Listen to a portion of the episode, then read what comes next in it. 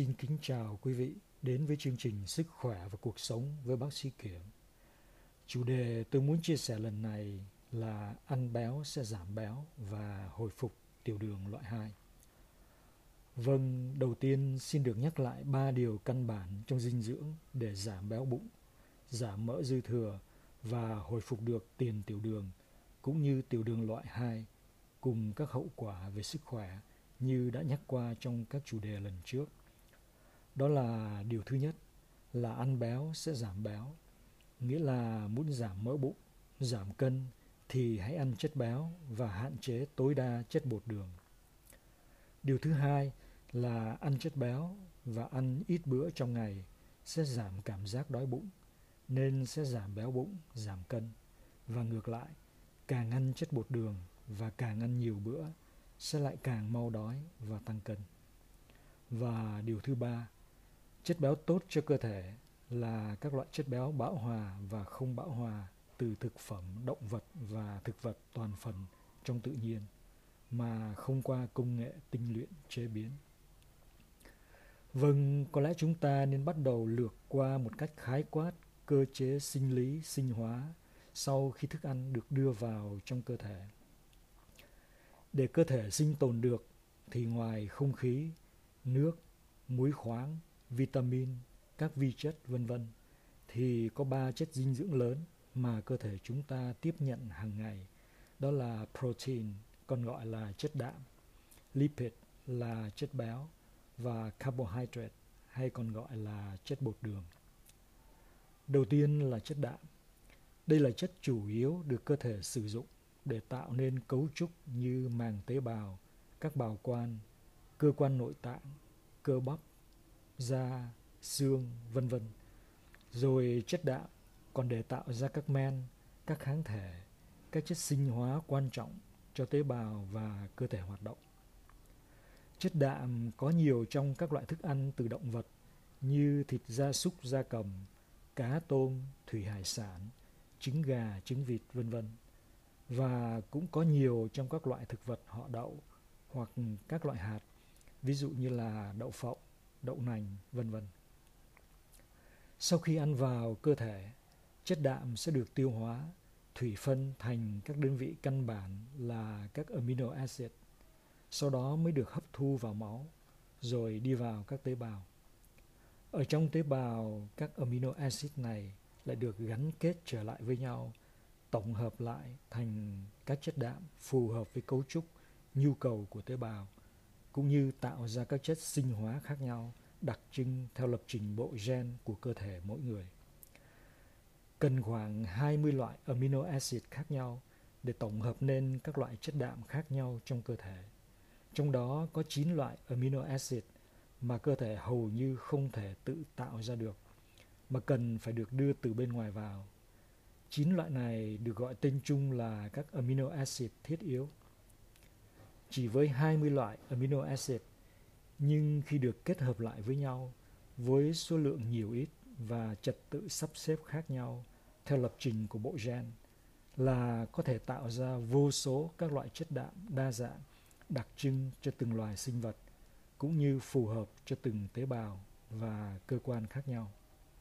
Do vậy cũng là chất đạm trong thịt, nhưng thịt heo không giống thịt bò và khác hẳn thịt tôm cá là vậy, vân vân.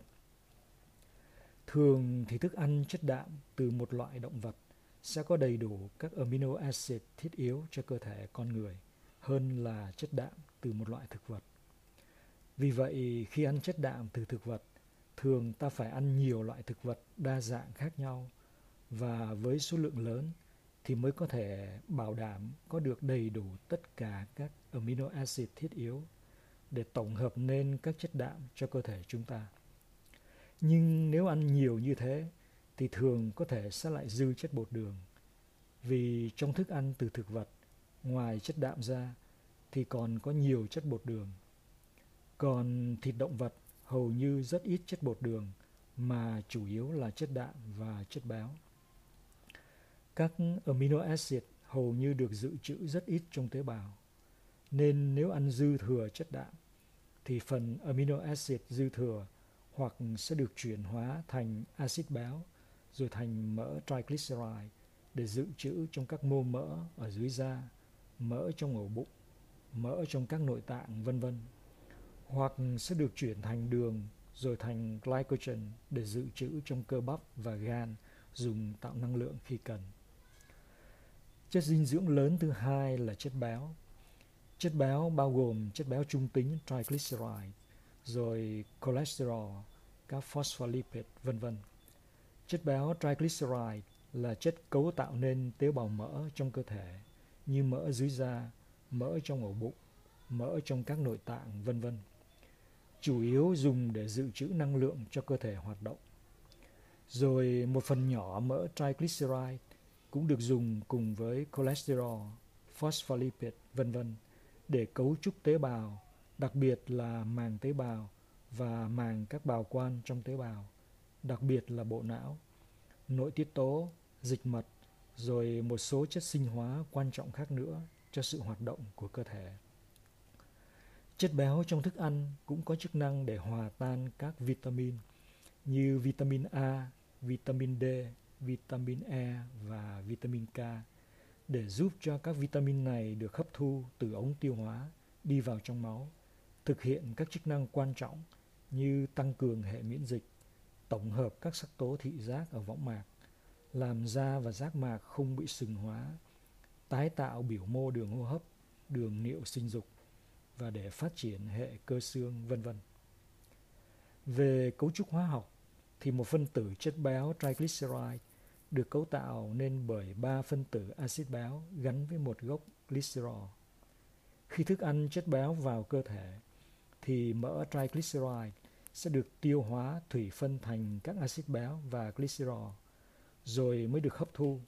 Sau đó, axit béo và glycerol lại được tổng hợp trở lại thành chất béo triglyceride phù hợp với cơ thể để thực hiện chức năng của nó như vừa kể. Có nhiều loại axit béo khác nhau tùy theo cấu trúc độ dài của chuỗi carbon và các liên kết nối đôi hoặc nối đơn giữa các nguyên tố carbon này với nhau. Nói chung thì chia làm hai loại, axit béo là axit béo bão hòa và axit béo không bão hòa. Chất béo triglyceride trong thức ăn từ chất béo động vật cũng như chất béo thực vật trong tự nhiên thường đều có hỗn hợp đủ các thành phần axit béo bão hòa và axit béo không bão hòa, nhưng với tỷ lệ khác nhau. Ở cùng một nhiệt độ thì axit béo không bão hòa sẽ ở thể lỏng hơn là loại bão hòa. Loại axit béo bão hòa chủ yếu được cơ thể dùng để tạo năng lượng, còn axit béo không bão hòa thường được dùng để cấu tạo tế bào và tạo các chất sinh hóa quan trọng cho cơ thể, ví dụ như là prostaglandin, prostacyclin, cyclooxygenase, uh, leukotriene, vân vân. Tùy theo nhiệt độ môi trường và nhu cầu của cơ thể, thì các axit béo trong cơ thể có thể được thay đổi từ bão hòa sang không bão hòa và ngược lại. Rồi số lượng chuỗi carbon trong các axit béo sẽ được cắt ngắn lại hoặc nối dài thêm sao cho chất mỡ triglyceride trong mô mỡ luôn ở thể lỏng để có thể dễ dàng chuyển hóa được. Chất béo triglyceride có nhiều trong các thức ăn từ chất béo động vật và chất béo thực vật như mỡ gia súc, gia cầm, mỡ cá, quả bơ, cùi dừa già, các loại hạt có chất béo, vân vân như macadamia nut là hạt maca, rồi walnut, hạt ốc chó, đậu phộng, hạt mè, vân vân. Nếu xét về phương diện tạo năng lượng thì với cùng một trọng lượng bằng nhau chất béo triglyceride sẽ tạo ra năng lượng nhiều hơn gấp đôi so với chất đường hoặc chất đạm. Và thêm nữa là chất đường glucose chỉ được dự trữ trong cơ thể tối đa là vài trăm gram dưới dạng chất glycogen trong tế bào cơ bắp và tế bào gan. Nhưng chất béo triglyceride lại có thể được dự trữ gấp cả ngàn lần so với glycogen, lên đến vài trăm kg như ở những người béo phì. Đây là cách hiệu quả nhất trong việc dự trữ năng lượng dư thừa trong cơ thể dưới dạng chất béo triglyceride ở các mô mỡ. Chất dinh dưỡng lớn thứ ba là chất carbohydrates hay còn gọi là chất bột đường. Chất bột đường có nhiều trong các loại chất ngọt như đường tinh luyện, đường trong trái cây ngọt, thức ăn, thức uống có đường, các thức ăn làm từ gạo, lúa mì, vân vân. Sau khi ăn vào cơ thể, tất cả các chất bột đường cuối cùng sẽ tiêu hóa và hấp thu vào cơ thể dưới dạng đơn vị cơ bản nhất là phân tử đường glucose. Đường glucose chủ yếu chỉ để tạo năng lượng cho cơ thể hoạt động. Khi đường dư thừa sẽ được gắn kết lại với nhau thành chất glycogen để dự trữ trong các tế bào, chủ yếu là tế bào cơ bắp và tế bào gan để sử dụng ngắn hạn, thường là dưới 12 đến 24 tiếng. Rồi phần còn lại sẽ được chuyển thành axit béo, rồi tổng hợp thành mỡ triglyceride tích trữ dưới dạng là mỡ dưới da, mỡ trong ổ bụng, mỡ trong các nội tạng vân vân để sử dụng lâu dài. Như vậy, trong ba chất dinh dưỡng lớn vừa kể là chất đạm, chất béo và chất bột đường thì ta thấy chất đạm chủ yếu là để tạo cấu trúc tế bào và các chất sinh hóa quan trọng cho sự hoạt động của cơ thể. Còn chất béo thì chủ yếu là để tạo năng lượng và đặc biệt lại tạo năng lượng hiệu suất nhất, nhiều hơn gấp đôi so với chất đạm và chất bột đường. Và rồi chất béo cũng lại kiêm nhiệm thêm một chức năng quan trọng giống như là chất đạm, là nó được dùng để cấu trúc tế bào và tạo ra các chất sinh hóa cần thiết cho cơ thể như vừa kể. Còn lại chất bột đường thì chủ yếu chỉ là để tạo năng lượng, mà hiệu suất tạo năng lượng lại chỉ bằng một nửa so với chất béo. Rồi phần đường dư thừa cũng sẽ được chuyển thành chất béo triglyceride để dự trữ trong mô mỡ. Không những thế, khi ăn nhiều chất bột đường dư thừa lại kích thích tụy tạng tăng tiết insulin quá nhiều. Lâu ngày có thể gây ra đề kháng insulin, béo bụng, tăng cân, béo phì, gan nhiễm mỡ, rồi tiền tiểu đường và tiểu đường loại 2, rồi bệnh tim mạch, bệnh mạch máu não và nhiều bệnh khác do đường làm hư mạch máu gây ra, vân vân, như đã chia sẻ trong các buổi trước đây. Đến đây có thể quý vị sẽ đặt câu hỏi, vậy về dinh dưỡng để tạo nên cấu trúc cơ thể thì đã có chất đạm và chất béo chịu trách nhiệm rồi. Ngoài ra chất béo triglyceride còn thêm chức năng tạo ra năng lượng chủ yếu cho cơ thể hoạt động với hiệu suất gấp đôi so với chất đường và chất đạm. Và thêm nữa, chất béo triglyceride khi ăn vào cơ thể lại không kích thích tiết insulin nhiều như là chất bột đường, không làm đề kháng insulin. Và rồi khi cần thì chất đạm và chất béo trong cơ thể vẫn có thể chuyển hóa thành chất đường với lượng vừa đủ.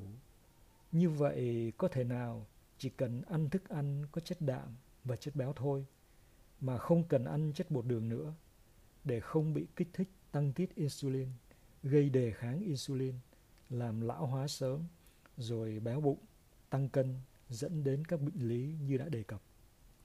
Vâng, nếu hoàn toàn không ăn chất bột đường, thì thật ra trong các loại rau củ quả mà thường được cho là không có chất bột đường, nếu xét kỹ các loại này, vẫn có một ít chất bột thô, với số lượng mặc dù không đủ để tăng đường máu lên, nhưng vẫn đủ để tạo ra một số cơ chất liên quan đến chuyển hóa năng lượng như oxaloacetic acid để cho cơ chất acetyl-CoA chuyển hóa qua chu trình citric acid tạo năng lượng từ các chất béo hoặc chất đạm trong tình huống gần như hoàn toàn không ăn chất bột đường. Bây giờ chúng ta sẽ xem xét tại sao ăn chất béo và ăn ít bữa sẽ giảm béo bụng, giảm cân và hồi phục tiền tiểu đường và tiểu đường loại 2.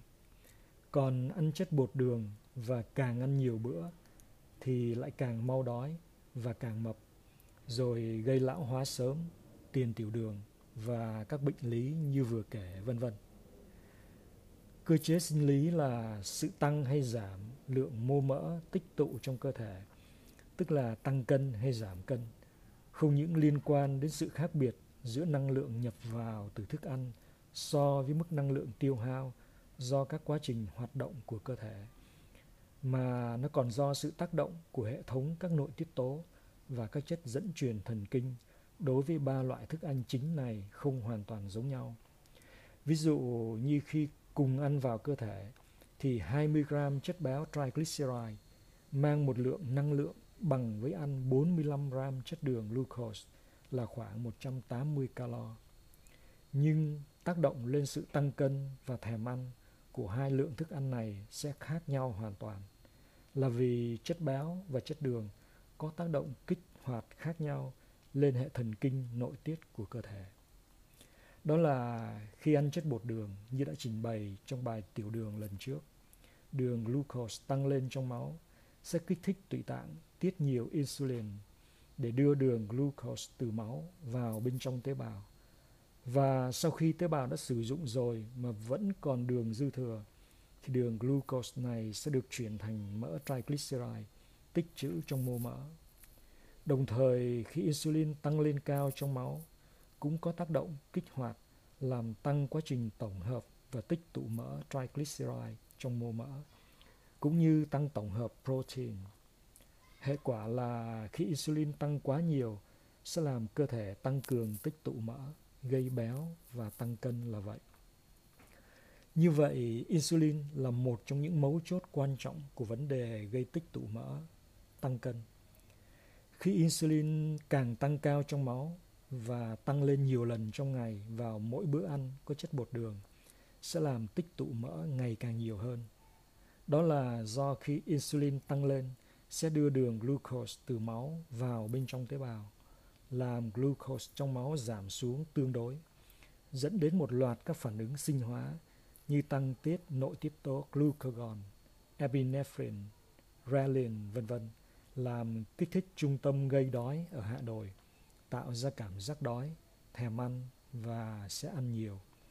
Cứ như vậy, insulin hệ tăng lên cao và tăng nhiều lần trong ngày sẽ làm đường huyết dao động nhiều lần hơn, nên sẽ cảm thấy đói, càng ăn nhiều và như vậy sẽ càng làm tích tụ mỡ rồi tăng cân nhiều thêm là vậy.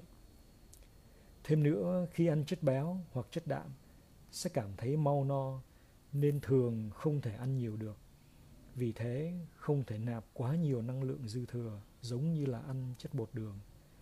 Đó là do chất đạm và đặc biệt là chất béo khi ăn vào ống tiêu hóa sẽ kích thích các nội tiết tố được tiết ra từ ruột như CCK, peptide YY, vân vân.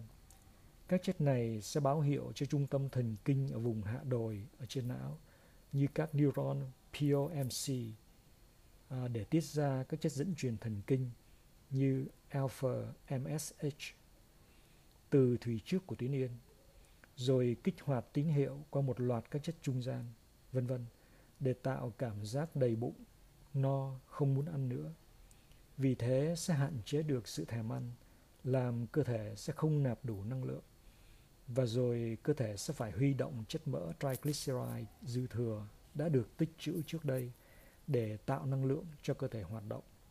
Hệ quả là sẽ giảm béo bụng, giảm cân là vậy. Và lại chất béo triglyceride khi ăn vào hầu như không kích thích tiết insulin như là chất bột đường, nên lượng insulin trong máu sẽ thấp. Khi lượng Insulin thấp xuống sẽ kích hoạt cơ thể lấy mỡ triglyceride dự trữ trong ổ bụng, mỡ dưới da, mỡ nội tạng ra để thoái dáng thành axit béo và glycerol để sử dụng tạo năng lượng cho cơ thể. Rồi axit béo sẽ được gan chuyển hóa thành các thể ceton, phân phối đến cho các tế bào nào không trực tiếp sử dụng được axit béo, ví dụ như là tế bào não, vân vân những thể ceton sẽ được chuyển hóa thành acetyl-CoA để đi vào chu trình citric acid tạo năng lượng ATP cho tế bào hoạt động. Vì thế mà ăn béo sẽ giảm béo là vậy. Đến đây ta có thể thấy là vì chất đạm và chất béo vẫn có thể chuyển thành chất đường được và chất béo lại tạo năng lượng hiệu quả hơn gấp đôi so với chất đường và không kích thích tăng tiết insulin gây đề kháng insulin như chất đường. Nên có lẽ không cần ăn các thức ăn có nhiều chất bột đường mà cơ thể vẫn có thể sinh tồn khỏe mạnh được, mà lại không lo bị tiền tiểu đường hay tiểu đường loại 2 và giảm được các nguy cơ gây lão hóa sớm do tăng đường máu gây ra như sơ vữa, sơ cứng mạch máu, tăng mỡ triglyceride trong máu, gan nhiễm mỡ, thiếu máu, nhồi máu cơ tim, cao huyết áp, sa sút trí tuệ, tai biến mạch máu não, suy thận mạn, tổn thương thần kinh, viêm các cơ quan, vân vân. Còn ngược lại, nếu không ăn hoàn toàn chất béo mà lại ăn nhiều chất bột đường thì thật là nguy cơ. Vì không ăn chất béo sẽ thiếu nhiều loại vitamin cũng như nhiều chất quan trọng khác như vừa kể. Như bộ não và hệ thần kinh của chúng ta chủ yếu được cấu tạo từ chất béo. Rồi chất đường dư thừa sẽ gây tích tụ mỡ, làm đề kháng insulin, làm hư mạch máu, dẫn đến lão hóa cơ thể nhanh chóng, gây ra các bệnh lý như vừa kể. Vậy nếu ăn chất béo thì ăn chất béo nào là tốt cho cơ thể? Những chất béo bão hòa và không bão hòa, từ động vật và thực vật trong tự nhiên mà không qua công nghệ tinh luyện chế biến là chất béo tốt cho cơ thể. Cho đến nay không có đủ dữ liệu khoa học chứng minh là chất béo bão hòa gây hại cho cơ thể. Phần này xin quý vị có thể nghe lại đề tài về cholesterol tốt hay xấu đã chia sẻ trước đây để có thêm thông tin. Nếu chúng ta nhìn vào trong thiên nhiên sẽ thấy tất cả các sinh vật từ thực vật đến động vật đều đã tiến hóa lâu dài qua hàng trăm ngàn năm. Nên cấu trúc sinh hóa và hoạt động sinh lý của cơ thể tất cả các loài sinh vật đều là một sự cân đối hoàn chỉnh, đầy đủ các thành phần phù hợp nhất cho sự sống. Và cơ thể con người chúng ta cũng không ngoại lệ. Vì vậy, nếu chúng ta ăn các thức ăn từ động vật hay thực vật trong thiên nhiên, không qua công nghệ chế biến tinh luyện, với một lượng vừa đủ nhu cầu của cơ thể, thì sẽ không bị mất cân đối dinh dưỡng và sẽ lợi ích cho sức khỏe. Ví dụ như thịt da cầm, da súc thì nên ăn toàn bộ từ da, mỡ, nạc rồi các nội tạng. Xương thì hầm lấy nước lèo, mỡ thì dùng để chiên xào thức ăn vân vân. Chất béo thực vật thì dùng trực tiếp từ thiên nhiên như trái bơ, cùi dừa già, hạt maca, hạt mè vân vân. Còn các loại dầu thực vật thì chỉ nên dùng loại ép lạnh không qua công nghệ tinh luyện bằng hóa chất như dầu extra virgin olive oil hoặc dầu trái bơ ép lạnh. Về gạo thì ăn gạo còn nguyên lớp vỏ cám chưa bị trà sát vẫn còn đủ chất xơ, chất đạm, chất béo, vitamin, muối khoáng vân vân. Thì như vậy các thức ăn này có lẽ mới thực sự được gọi là chất dinh dưỡng.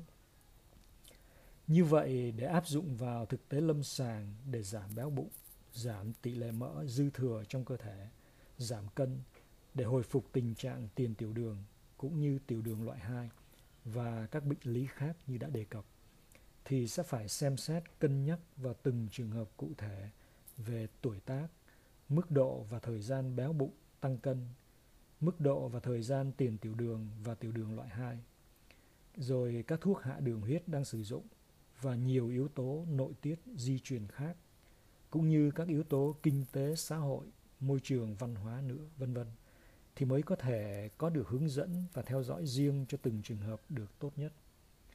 Tuy nhiên, vẫn có một số nguyên tắc sinh học như sau. Trong y khoa thường dùng chỉ số khối cơ thể gọi là BMI để sàng lọc tổng quát tình trạng dư cân béo phì. Khi chỉ số BMI trên 25 là dư cân, còn trên 30 là béo phì. Khi béo phì nặng thì chỉ số BMI trên 40. Chỉ số BMI được tính toán bằng cách lấy cân nặng đo bằng kg chia cho bình phương của chiều cao đo bằng mét. Nhưng khi áp dụng thực tế trong cuộc sống cho từng trường hợp cụ thể thì để đơn giản, dễ áp dụng nhưng vẫn hiệu quả, ta sẽ so sánh vòng bụng hoặc đường kính ổ bụng đo từ trước ra sau và cân nặng của chính mình với hồi còn trẻ cỡ tuổi 25 để biết có dư mỡ hay không với điều kiện hồi tuổi 25 không dư cân béo phì. Ví dụ có những người khi mới nhìn sơ qua thì có vẻ gầy, BMI chưa đến 25, nhưng cân nặng so với lúc tuổi 25 thì đã tăng nhiều hơn rồi. Và nếu để ý kỹ thì thấy vòng 2 to gần bằng hoặc là to hơn vòng 3. và đã có tình trạng đề kháng insulin hoặc tiểu đường loại 2 rồi. Kiểu dạng cơ thể này gọi là skinny fat, tức là mập, dư mỡ nội tạng, nhưng nhìn với đôi mắt không chuyên về y khoa thì thấy vẫn gầy nếu tính theo chỉ số BMI.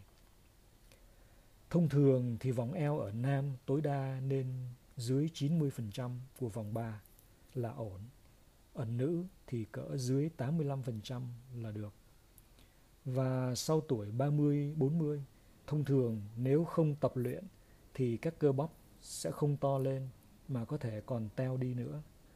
Nên sau tuổi 40 mà tăng cân bao nhiêu kg so với tuổi 25-30 thì số cân tăng lên đó là cân nặng của lượng mỡ dư thừa. Rồi thường sau tuổi 65, cơ thể sẽ bắt đầu giảm cân dần do teo cơ, loãng xương. Nên nếu càng lớn tuổi mà càng lên cân thì số kilo tăng lên này thường toàn là do mỡ. Mà mỡ trong ổ bụng làm mập phần bụng thường là liên quan đến đề kháng insulin. Bây giờ để áp dụng vào thực tế thì phải ăn uống bao nhiêu calo và thành phần các thức ăn chất đạm, chất béo và chất bột đường như thế nào để giảm béo bụng, giảm mỡ dư thừa, để hồi phục tiền tiểu đường và tiểu đường loại 2. Vâng, tùy theo chiều cao, cân nặng của cơ thể, trọng lượng khối cơ bắp, một số yếu tố chuyển hóa khác trong cơ thể và đặc biệt nhất là hoạt động thể lực thì mỗi ngày lượng calo cần cho 1 kg trọng lượng cơ thể là khoảng từ 25 đến 40 calo tùy từng người. Khoảng gần 30% lượng calo này được dùng để hoạt động các chức năng trong cơ thể. Phần hơn 70% còn lại là để giữ cho thân nhiệt duy trì ổn định quanh 37 độ C, tạo môi trường cho các phản ứng sinh hóa có thể xảy ra được. Về năng lượng thì 1 kg mỡ trong cơ thể khi oxy hóa sẽ tạo ra khoảng 7.700 calo cho cơ thể hoạt động. Như vậy, ví dụ nếu mỗi ngày ta ăn bớt đi 500 calo, tức là tương đương bớt đi khoảng 2 chén cơm và một lon bia, thì cơ thể sẽ phải lấy mỡ dự trữ ra đốt để thay thế phần thiếu hụt năng lượng nhập vào. Như vậy, sau 7 ngày sẽ đốt khoảng 3.500 calo tương đương nửa kg mỡ thừa. Như thế, cơ thể sẽ giảm được nửa ký mỡ sau một tuần và sau một tháng sẽ giảm được 2 kg mỡ thừa. Rồi ngược lại, ví dụ mỗi ngày ta uống thêm một lon bia, tức là nạp thêm khoảng 140 calo, thì sau một tháng sẽ nạp dư thêm khoảng 4.200 calo. Và lượng năng lượng từ lon bia này sẽ được tích trữ dưới dạng mỡ triglyceride trong mô mỡ ở bụng làm béo bụng và cân nặng sẽ tăng lên hơn nửa ký mỡ. Vậy sau một năm sẽ tăng lên khoảng 6 kg mỡ thừa, rồi sau 3 năm sẽ tăng lên khoảng 18 kg mỡ thừa. Còn sự tiêu hao calo trong tập thể thao thì tùy thể trọng và cường độ cũng như thời gian tập luyện. Ví dụ mỗi ngày tập thể thao 30 phút thì nếu đi bộ với tốc độ 5 km một giờ trong 30 phút sẽ tiêu hao khoảng 100 đến 150 calo, tương đương calo từ gần một lon bia. Còn nếu đi bộ nhanh 30 phút thì tiêu hao khoảng 180 đến 250 calo, tương đương calo từ hơn một chén cơm. Chơi quần vợt 30 phút đốt mất khoảng 200 đến 300 calo Đạp xe với tốc độ 20 km một giờ trong 30 phút, tiêu hao khoảng 240 đến 330 calo, tương đương hơn một chén cơm hoặc 1 đến 2 lon bia. Bơi lội liên tục 30 phút, tiêu hao khoảng 180 đến 250 calo, tương đương với hơn một chén cơm hoặc hơn một lon bia.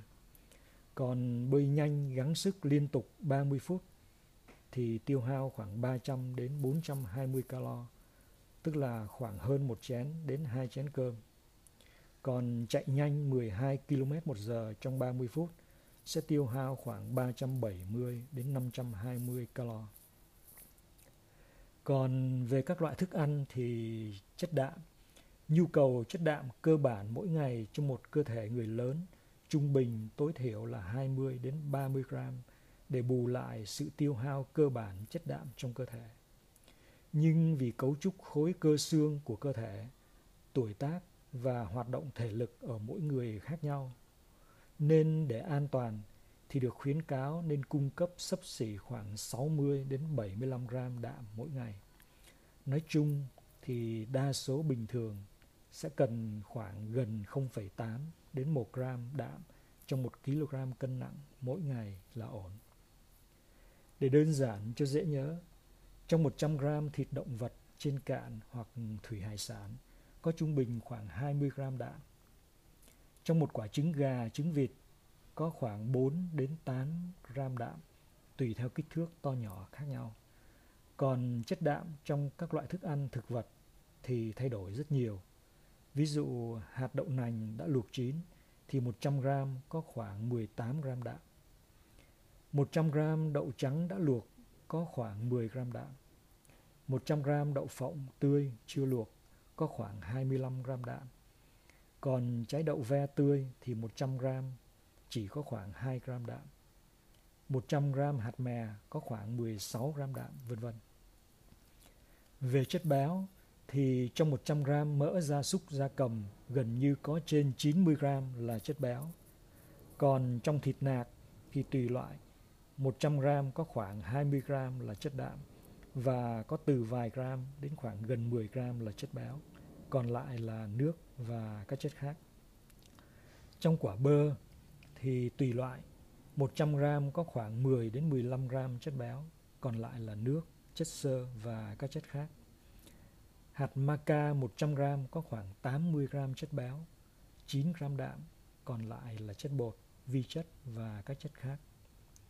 Còn chủ yếu các loại hạt như là hạt óc chó thì 100g có khoảng 65g chất béo, 15g chất đạm, 13g chất bột đường. 100g hạt điều thì có khoảng 43g chất béo, 18g đạm, 30g chất bột.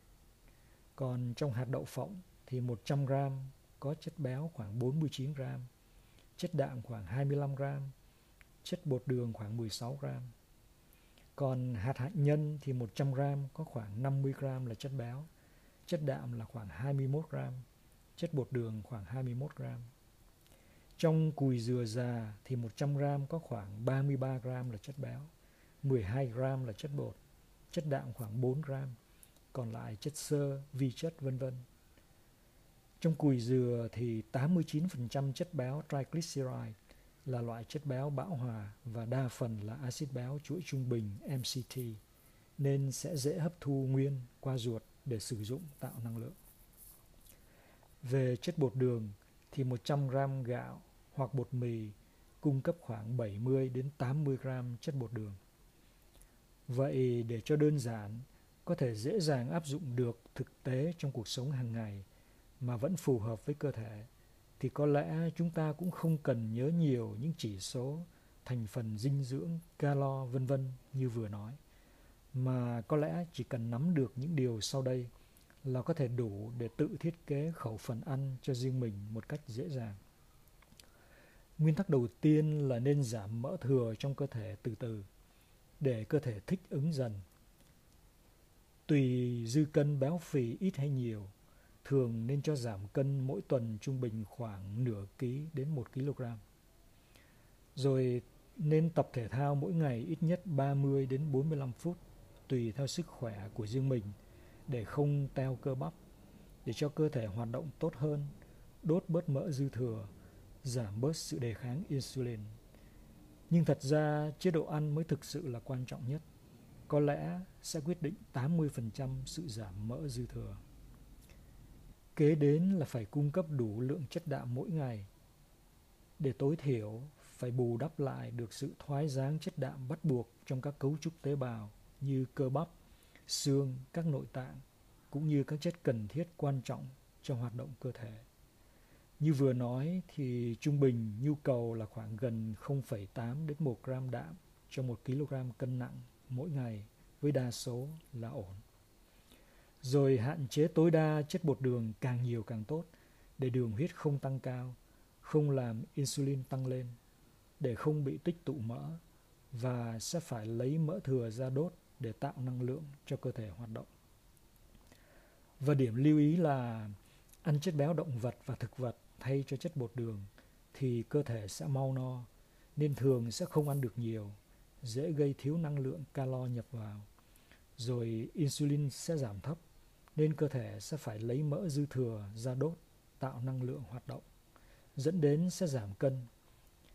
Chất béo tốt và dễ kiếm nhất ở Việt Nam là quả bơ, hạt maca, cùi dừa già, mỡ cá, rồi đến mỡ thịt heo, mỡ thịt bò, mỡ thịt gà vịt vân vân. Nôm na đơn giản là ăn chất béo như quả bơ, hạt maca, cùi dừa già vân vân thay cho cơm, thay cho chất bột đường.